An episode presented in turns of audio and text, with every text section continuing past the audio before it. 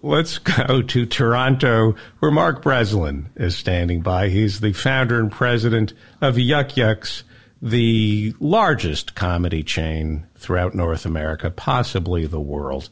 Welcome back, sir. Well, thanks. You know, I was on holiday for, what, two weeks, kind of almost three weeks. Yes, yes.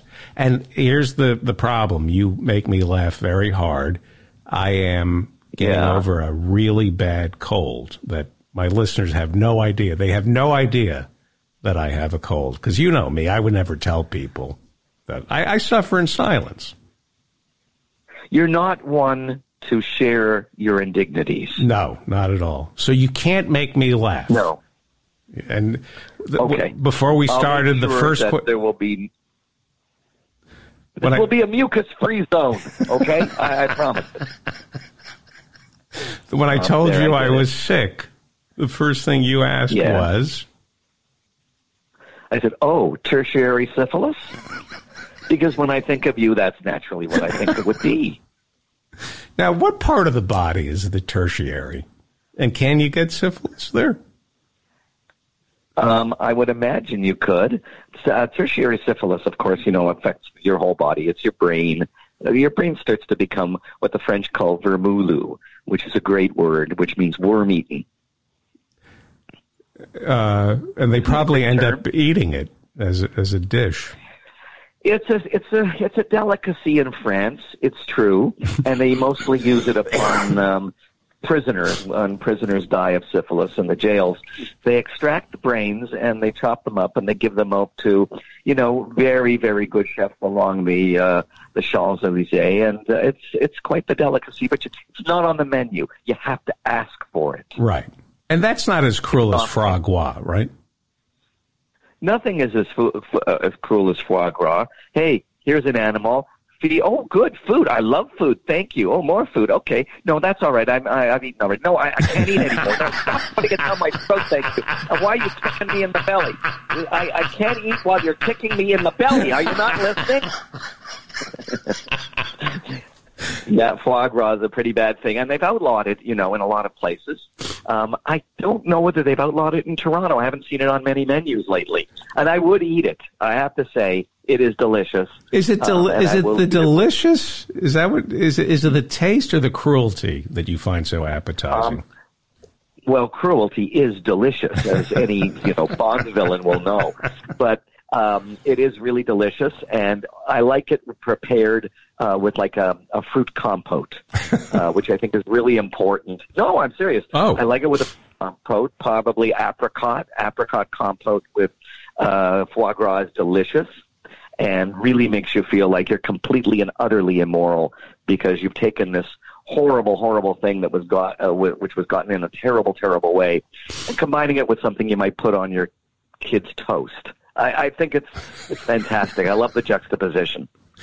All right, let's go back to tertiary syphilis. Oh, please. Okay. So syphilis. It, it, this is what always amazes me. Up until what the twenties, the nineteen twenties, like a hundred, up until about a hundred years ago, there was no cure for syphilis. There actually isn't a cure for syphilis. You don't really ever get rid of it, right? I don't know. I thought penicillin knocked it out. But maybe it inhabits, you know, the lower part of your spine dormant like herpes does. I don't know. I, really don't know that much about syphilis, to be honest. That's you really something closer to your life. so I was kind of hoping you would fill in the gaps. Well, I did fill in the gaps, and that's how I got the syphilis. So with this, with the syphilis, up until about hundred years ago, every time a man and woman had sex, there was the distinct possibility that this this would be deadly. Yes, this could end that's right. badly, which made sex so much better because you need a kind of uh, you need a thrill, and uh, it was it was sex had a had a had a net. Well, it's sort of like when AIDS came back, and a lot of when AIDS showed up, and a lot of um, uh, yes. uh, gay people insisted upon going bareback because it somehow increased the thrill of it all. It makes no sense, no logical sense, and yet that just shows you what a dark force sex is. Le petit mort. Which I've been saying. forever. Le, Petite Mort. The Petite Mort. That's what they used to call yes, me when I Mort. when I, I used, when I did yeah. poli- political satire. They say he's kind of like Mort Sahl, but he's Mort. Yes, Le Petite. funny. All right, the Little Death. That's very fun. Yes, the Little Death. Or as St. Thomas Aquinas, or as St. Thomas Aquinas once said, post omnum uh, anim, uh, post um, uh, post coitus omni anime triste, which is right. After... I don't know. I don't speak Latin. no, I'm kidding. Uh, it means after. I told you not to make orgasm. That after orgasm, all men are sad. After orgasm, but, all men are sad. Well, after orgasm, all men are sad, which I think is brilliant. Um, but I also want to point out he was a Catholic priest.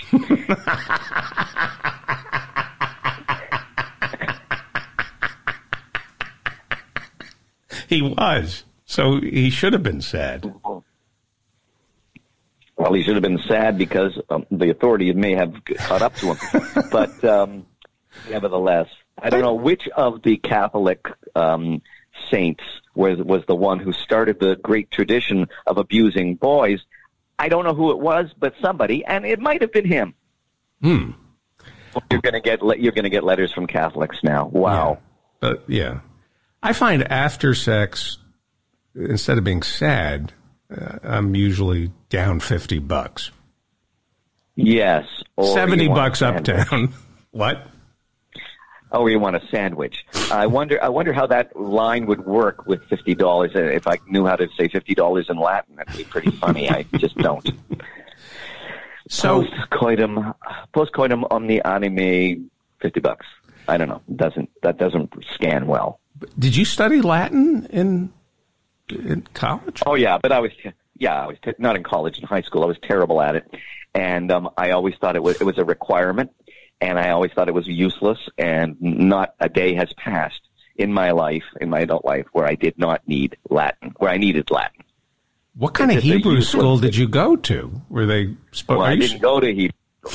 Well, I went to a Hebrew school after regular school, but in regular school, it was something you had to take. It was a mandatory. And then shortly after I left um, high school, which would have been 1970, they dropped the requirement. And I don't think they teach Latin in high schools anymore at all. And it's a it's a dead language. It's spoken only in the Vatican. Is there conversational Latin? No, not to my knowledge. No, it is a dead language only spoken in the Vatican and in the priesthood. And how fluent are you in French? I thought I had absolutely no fluency whatsoever, but then I went to Paris with my wife a while ago, uh, and I was shocked at how much I remembered, and I could get around uh, and make myself known. So um, I have a basic working knowledge of French. But what's sad about that is I went to a special bilingual college for the first two years where you took all your courses in French. I had language labs that I had to do. Uh, I, I had to do like three hours a day uh, to to get my language skills up, and they were terrible labs. You know, Paul est une est une chienne, et toi, uh, Paul est une chienne et, et moi, Paul est une chienne. Et toi, uh, Paul est une, and it would just go on over and over and over and over again. And my marks plummeted because I'm not a great linguist, and I was taking all my courses, history courses, psychology courses in French. Wow. All because I thought I wanted to become a career diplomat in Canada, and you have to be fluent in both languages. Uh, it didn't work out, so I transferred to a, uh, another university, a different part of the university, um, which did not have that requirement, and I, I did pretty well. You're one of the smartest people I've ever met in my life, one of the most well read. Well, did you ever David. consider? Did you ever consider being a professor, being a teacher? Um, it was well. Most of my friends in high school did get their PhDs and, and are professors. Um, so that was sort of in the ballpark. But and I was you know good at talking. Uh, it, being a professor has an element of performance to it. That's for sure. Yeah. Um, yes, but I didn't like the world of the uh, of the university. It was just too cloistered for me. It didn't have the action that I wanted. If if if universities had a casino attached to it, I think I would probably enjoy it more and I would have had a better chance of wanting to do that. but it's a pretty dour place, a pretty serious place. And remember, humor was always really important to me long before I thought, well, maybe I'd like to make some kind of a living at it. Right. The University of Las Vegas should do this. You, you got to be. Um, you got to be on this paper. Would you like? Now, to would you like to make it an A? would you like, yeah. Go over to the machine. Yeah. take a look. But you're going double or nothing because if it doesn't come up, it's a C plus. What did your parents? Funny idea. What did your parents want for you? What did they think the they were? Ra- what did they think they were raising? They were raising a lawyer um, who might go into politics, or they were raising a professor. They would have been very happy with that because my parents were not crazed for money, but they were crazed for respectability. And there was nothing more respectable than be able to say, "My son is a professor." Right. My son is a professor unless they had to say, which would have been probably in my case, my son is a professor of sexual uh, uh, sexual problems. Um, then then I think it wouldn't have been quite as you know exciting for them. But I was good with my I was good with words. I was always public doing public speaking things, non debating teams. Law would have made the most sense. Some of my friends went into law. They didn't seem like very happy people. They didn't seem like they were enjoying it. I wanted to do something different, but I didn't know what it was. And then this opportunity sort of came to me. It was presented to me as an accident um, to be in show business and and comedy, and I took it and I ran with it. But I didn't expect it to last that long. I honestly thought I'm going to have to go back to law school. I'm going to have to go and bite the bullet. But nope. When you say back to law school, did you start law school? No, no, no, no. I, I didn't mean it. I have to go back to school and study law. Is what I meant. And when did lightning strike in show business? When did you realize this? 19, was, uh, 1974. I had graduated with a degree in English literature, um, and that would prepare me to work for any taxi company in the world, right? And uh, I had no idea what I was going to do. I did get accepted for graduate work at Stanford in English, but I, I wasn't wow. thrilled about it. My parents did not want me to go to California, did not want, want me to go away. Um, there was trouble in the house. My sister was very sick, and it felt like I was abandoning the the sinking ship. So um, I didn't really know what I was going to do. I didn't want to go to school. I at least wanted to take a year off, and strangely, I applied for a job at a place down on the lake in Toronto that was just opening up uh, that summer uh, that had the uh, performance component. What it really was is that the government had spent a billion dollars acquiring this land, and they wanted to turn it into something. They weren't sure what, but they before they spent any more money, they want the public on their side. So they started putting on shows in makeshift warehouses, and they needed people to um, hand out pamphlets to the people coming down to the site in the summer uh, that explained everything. So I was one of those people that was hired. There were 24 of us and they put us in powder blue leisure suits. We looked ridiculous, but it was a lot of fun because, frankly, most people were most of the people who were doing this with me were high all the time, mm-hmm. and uh, there were a lot of really great, great kids that had just graduated, like me. But on my resume, they put I listed debating, public speaking. Well, what happened was um, halfway through the summer, they hired a show which was a high diving show with a big tank outside. And they had no one to do the patter. So they came to me and they said, here's a script. Could you think you can memorize this and do the patter? Six shows a day, but that's all you'll have to do. You don't have to elect chairs. You don't have to give up pamphlets. I said, okay. So I memorized the script. The thing ran for almost a month. I can tell you by the end of the first week, I was bored out of my tree and I started improvising. Mm. So I was imp- I, I improvised some line uh, that was our next diver um, is going to do the almost impossible triple gainer. He is also the only diver in the world to do this with a mole on his left thigh. All right, not the greatest joke. Yeah, but but different. as I did that joke, right at that moment, the guy who ran the entertainment program, my boss's boss's boss, crossed the um, the parking lot where it was happening, heard the joke, heard the laugh, and then summoned me to a, a meeting the next day and said, "We want to get you off the um, like off the floor. We want to bring you into the office to start programming. You've obviously got a sense of humor. Wow! Um, and we're going to start doing some comedy. Would you like to run help run one of the comedy the comedy night we're doing?" And I said, "Yeah, sure." And then at the end of that um, summer, they said, "Why don't you stay on? Because next year we're going to have, have an even bigger complement of stuff to do." And I said, "Yeah, sure." And now I had my base to work from. And then that year, I started an actual sort of. I changed the comedy night from sketch to stand up, and I started meeting all these new stand ups. And I was on the crest of something that was just about to explode. What- A year later, I was fired along with everybody else, and um, I started Yuk Yuk's. I was 23 years old.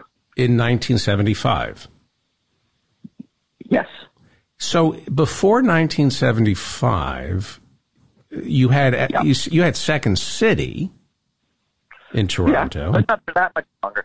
Uh, previously, I think Second City opened in '72, and then it went bankrupt because it was in a bad location. Then they reopened it, I think, in '74 in the in, in a good location, and it became a hit. and that was still But that from didn't really. Well, it didn't really speak to me or my friends. It was, it was quality. It was high quality stuff, and especially in those days, you had some iconic people working there on stage. But it didn't. Um, it wasn't personal enough for us, and it didn't take the chances we wanted to ch- take because we were really into, you know, punk, and we'd grown up on kind of semi-radical politics. None of that showed up in. Um, in the Toronto company. I understand it did show up in the Chicago company, but it did not show up in the Toronto company. So it wasn't giving us what we wanted. in 1975. The comedy tradition in Canada consisted of whom? Sketch comedy. Sketch comedy was always the, the dominant force. Uh, and it goes back as far as Spring Thaw. Spring Thaw was a kind of touring show that came out of Stratford.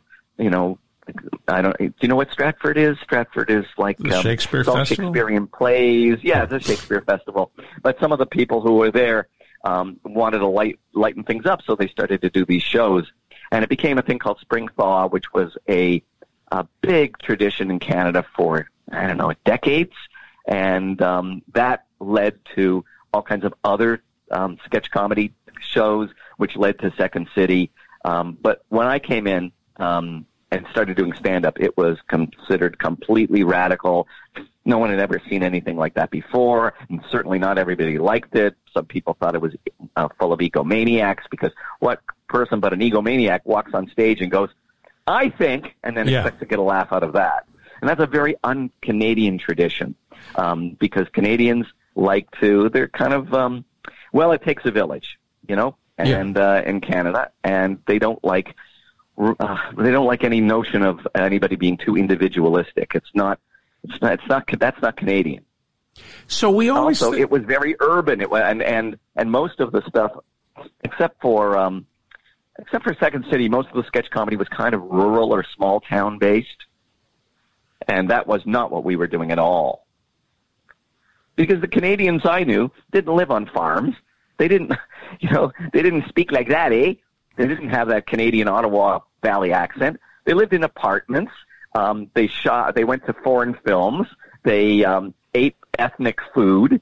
It was it was a completely different kind of um, Canadian that I was I was appealing to, and that audience was out there. Certainly in Toronto to begin with.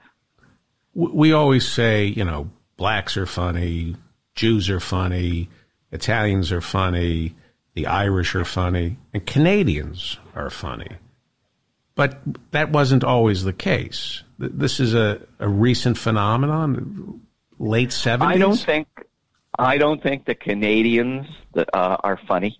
The average typical Canadians are funny in the way that the Irish, the average typical Irish person is funny. But the people who choose comedy as a living um, or as a an art form here in Canada, I think they're well, it's been proven that they're very funny.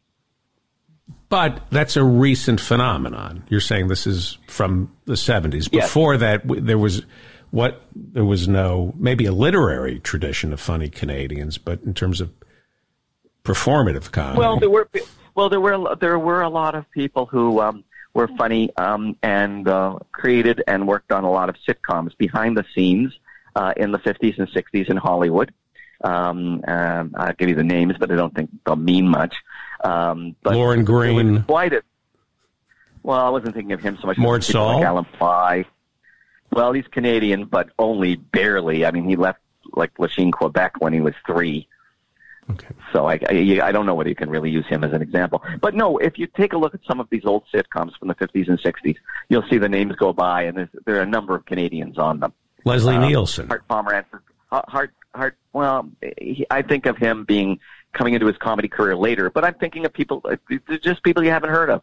Um, people like uh, Hart Pomerantz's brother. Um, Lorne Michaels. Lorne, uh, was that Lorne's partner? partner? Yeah. But his, yes, but his brother created I don't know how many sitcoms in Hollywood in the 60s and 70s. Hmm. For instance, and there were lots of them, uh, but nobody nobody front of camera. Um, that's for sure. So when you started Yuk Yuk's, were you surprised by the number of professional Canadian comics who came out of the woodwork to perform? Well, they wouldn't have been professional if they came out of the woodwork because nobody would have known them. I, I had a base to work from because it was all the people I worked with at uh, at Harbourfront that those two years. And in fact, those were the people who were begging me to start something up. Um, they were really funny, but they weren't necessarily entrepreneurial. I was always the designated driver at the party, if you know what I mean. Mm-hmm. So um, uh, it didn't surprise me. We had a we then we had you know we had an amateur night. People started to show up. Most people were bad, but occasionally somebody was good, and we would encourage them. And, and slowly we built quite the scene. Hmm. How long uh, can these explosions last? Because there seems to be an explosion that that now is reminiscent of music, where oh no, comedy, stand up comedy is here to stay. Whereas when we were starting out, it felt like it was cyclical in nature. Now it's now it's permanent almost. Well, the the media demands content, and there's more media than ever. So as long as we keep, uh, you know, spitting out these new streaming services, there will be more reason to do stand-up comedy. But also, as I've said to, uh, to you know, Hello? Are you there? I'm going to have to call you back. Hello, hello? I'm going to call you back. Yeah, David, I'm sorry. I don't know. That was a call coming in from Los Angeles. I have no idea who it was. Oh, well, apparently the, this call was cyclical. Somebody's listening. Somebody's listening, and they're not very happy with uh, what I just said. Um, sorry, what we were what well, we you were talking. You, you were saying we're talking about the boom and bust nature of stand-up comedy and as long as there are these new streaming companies, there'll always be a, a, need for content. But then you told some comedians. Oh, yeah. Well, here's the thing. Um, there's there's room for a fixed number of people who make a living in this in this business, and then there's room for an infinite number of people who are really funny but don't make a uh, um, a living in this business. We talk about the gig economy, and I think there's going to be an awful lot of comics out there who will make ten thousand dollars a year, and then they'll make another ten thousand dollars a year at Starbucks, and then they'll make another ten thousand dollars a year by having some web business they do from home, and so on and so forth. And it'll become one of the four or five things that's an income stream, but it would not be enough to support them.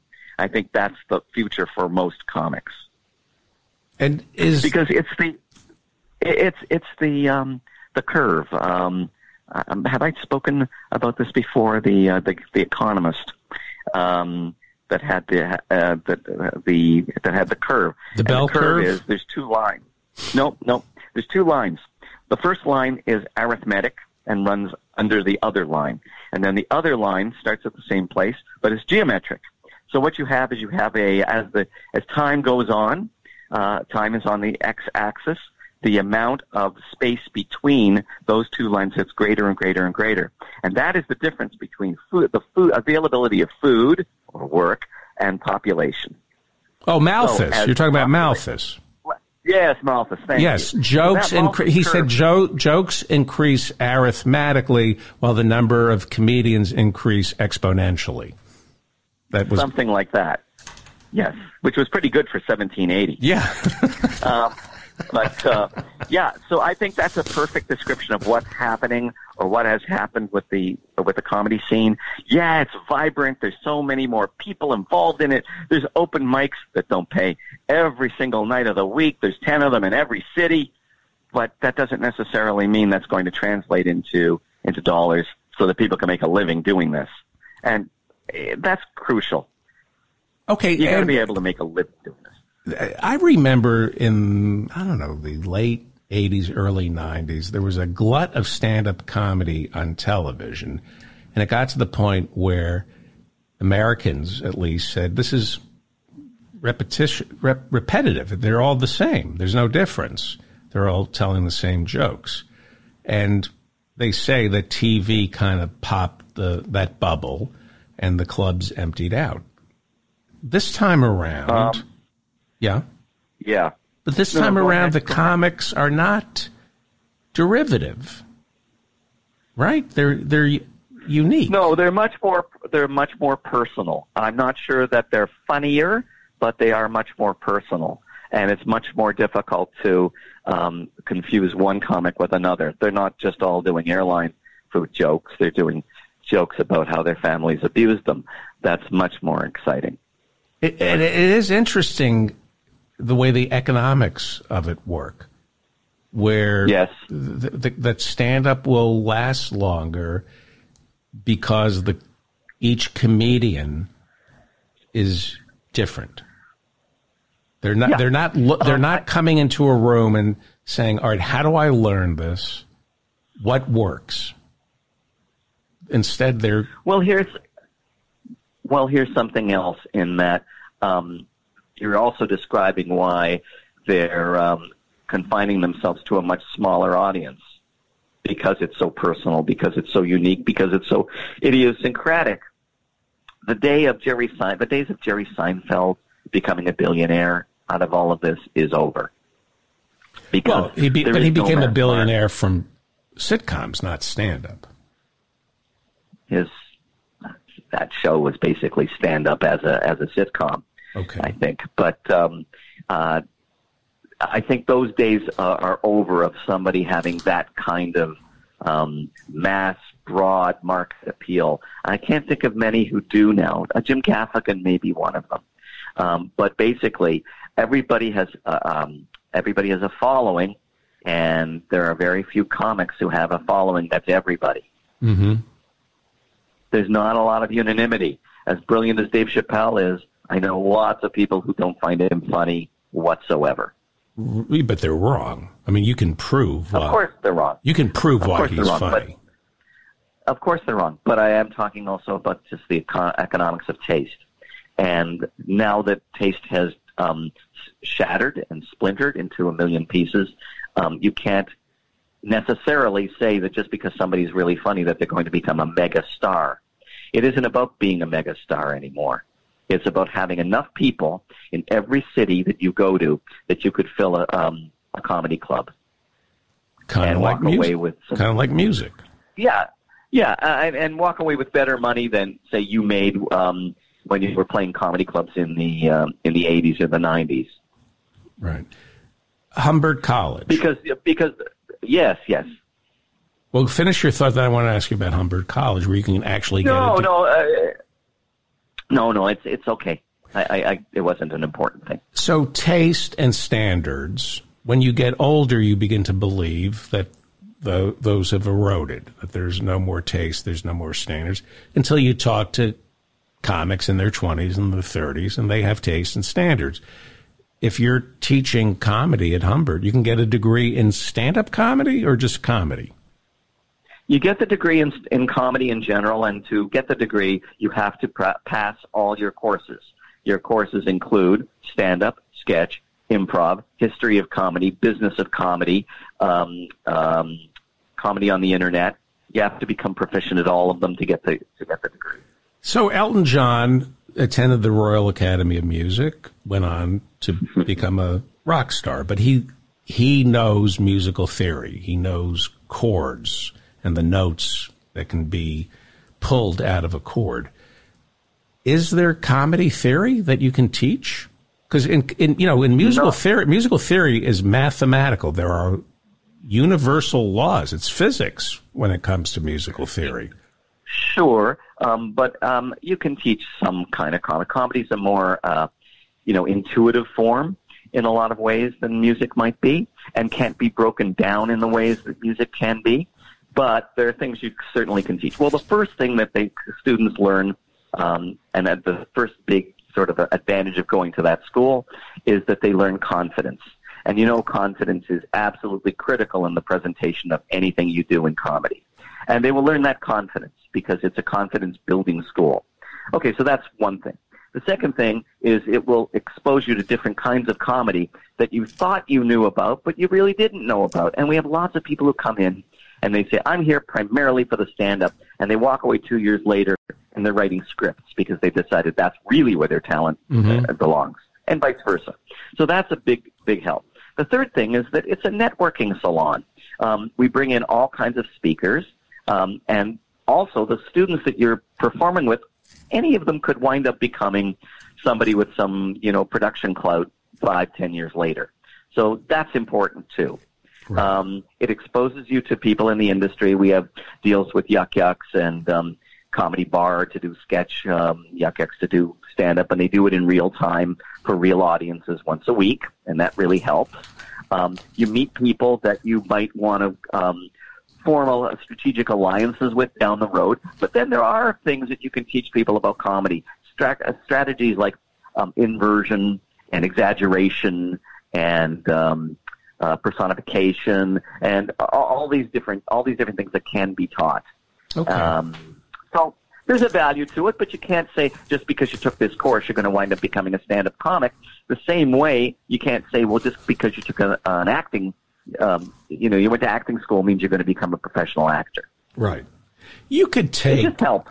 Yeah, you could take an actor who has never done stand-up comedy, give her or him five minutes of good material, put them on the Tonight Show, and they would kill take that same maybe actor, maybe not. Well, but take that same actor with the same material and put them in a nightclub, completely different scenario. Yeah, yeah, I think so too. Yeah. Um, I I always have a I always sort of know when actors are trying to stretch themselves by becoming doing stand up comedy, and mm-hmm. it's as fake as fake can get the audience might not know, but I know. Are you talking about Jeremy Piven's toupee, or are you talking about his act? Well, I'm talking about both, actually. I'm talking about his merkin uh, his, more than his toupee.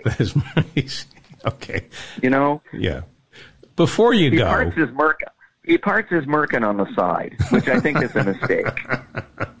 I like a merkin right down the middle. Yeah, I think that it's better just um, without any anything like it. Right? Who who do they sell Merkins? Uh, is there a need?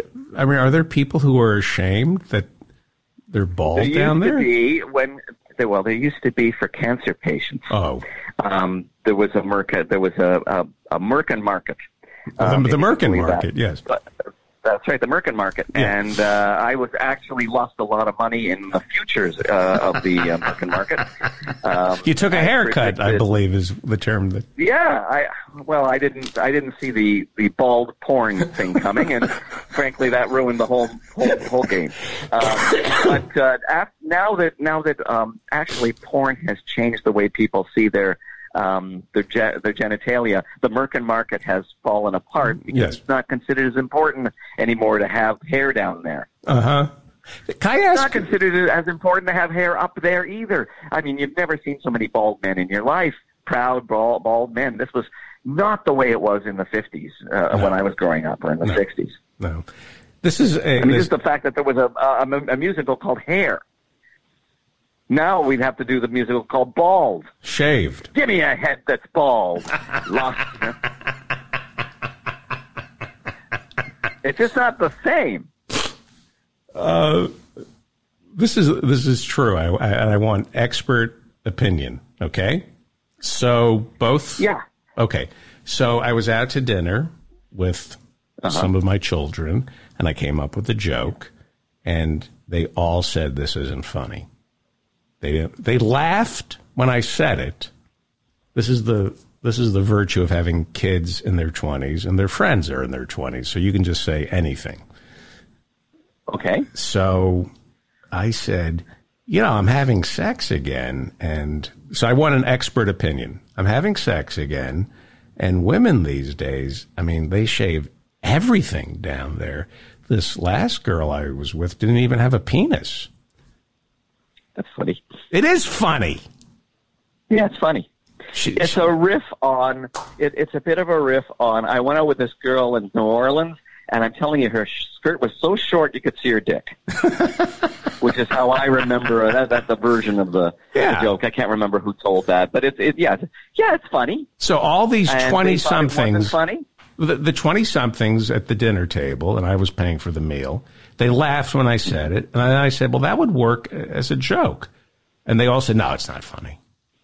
And I said, "It's mathematically correct that that women that women are shaving. There may be this may be a an issue of uh, you, they may think that that joke makes fun of gender fluidity, which is one of the things that the um, millennials are very feel uh, very sacred about. Very yeah. sacred. Right, unless you don't you make fun of gender fluidity. Right, but you're not you're not putting anybody you're not putting anybody down. It's just, as you say, a mathematically correct joke. Right, and I, you're not saying you're not saying women with women. Uh, you know, you're not saying yeah, people without a dick. There's something wrong with them. We should put them away. Um, they're ugly. You haven't said anything like that. It's just a mathematically correct joke. And I'm also the emo could do. Right, and I'm also saying that I'm an idiot that I have sex with men with penises, and I didn't uh, women with penis. I didn't know that it's it's at my expense that I'm a that I'm an idiot. Yeah, of course, uh, of course. But you you crossed in you crossed into territory which is ideological now uh, for millennials, and I think that makes them uncomfortable. Before you go, is, joke anyway. Before you go, is it changing? Is, is there a backlash now to? You mentioned Dave Chappelle. You know, I at first. Well, I still disagree with his stuff. About he's the best. He is the best stand-up comic maybe you know he's up there with Carlin. I mean, he's just that you know. Okay. But I didn't appreciate his uh, transgender material. I thought it was reckless and kind of dangerous. But he's you know, and I noticed that Eddie Murphy didn't apologize. He just gave an interview. I think it was on 60 Minutes or maybe it was Sunday morning where they asked him about his stand up from the 80s where he made fun of gay people, and he said it's cringeworthy, but he isn't going to apologize for it.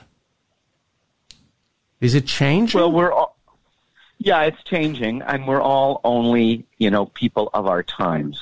And I did lots of material way back when that I wouldn't do now um, because people see it in a different context. But it doesn't mean I was wrong at the time. And yet, careers are being destroyed because people are holding you to standards that may or may not have existed back then. Did you right. see? And, and I, yeah, I think people should uh, should note that though in their defense. Yeah, like Pete Buttigieg said, our founding fathers didn't know slavery was wrong. That's right. Who they knew? Didn't. Who knew? Ricky Who Gervais. Knew? before you go, did you see Ricky Gervais Golden Globes? I I saw most of it. Yeah. I thought he was fantastic. I, I yeah. have no dog in the fight. I know a lot of people don't no. like him. I thought that's no. He's he he does all he's doing is Bob Hope on steroids. Um, if you go back and you take a look at some of the Oscars um, hosting by Bob Hope, there's some pretty sharp edged um, stuff in, in, in the monologue, but it's sharp edged for the times. Now, this is what sharp edged is for our times. Yeah. And I, I don't think there's anything wrong with anything he did. Um, people laughed. It was they were funny jokes. End of story. Otherwise, otherwise this stuff is a bit of a bore. If you can't take the piss out of it, what's the point? Yeah, yeah. His because jo- right away, you're right away these these these award shows, which are ridiculously glitzy and ridiculously over the top, it needs a corrective. And if that corrective is Ricky Gervais saying, "Excuse me, but this industry is is kind of ridiculous to begin with," um, I think there's nothing wrong with that. Yeah, and when Tim Cook, the CEO of Apple, is sitting there and he says, "Apple runs sweatshops," And you people would call your agent to audition for ISIS if they were streaming videos. I thought that was powerful. The only criticism I, uh, the only criticism, that was a great joke. That's a. That's I know. I, I know. That's exactly what an MC should say. I think he's the only one who ever said something like that.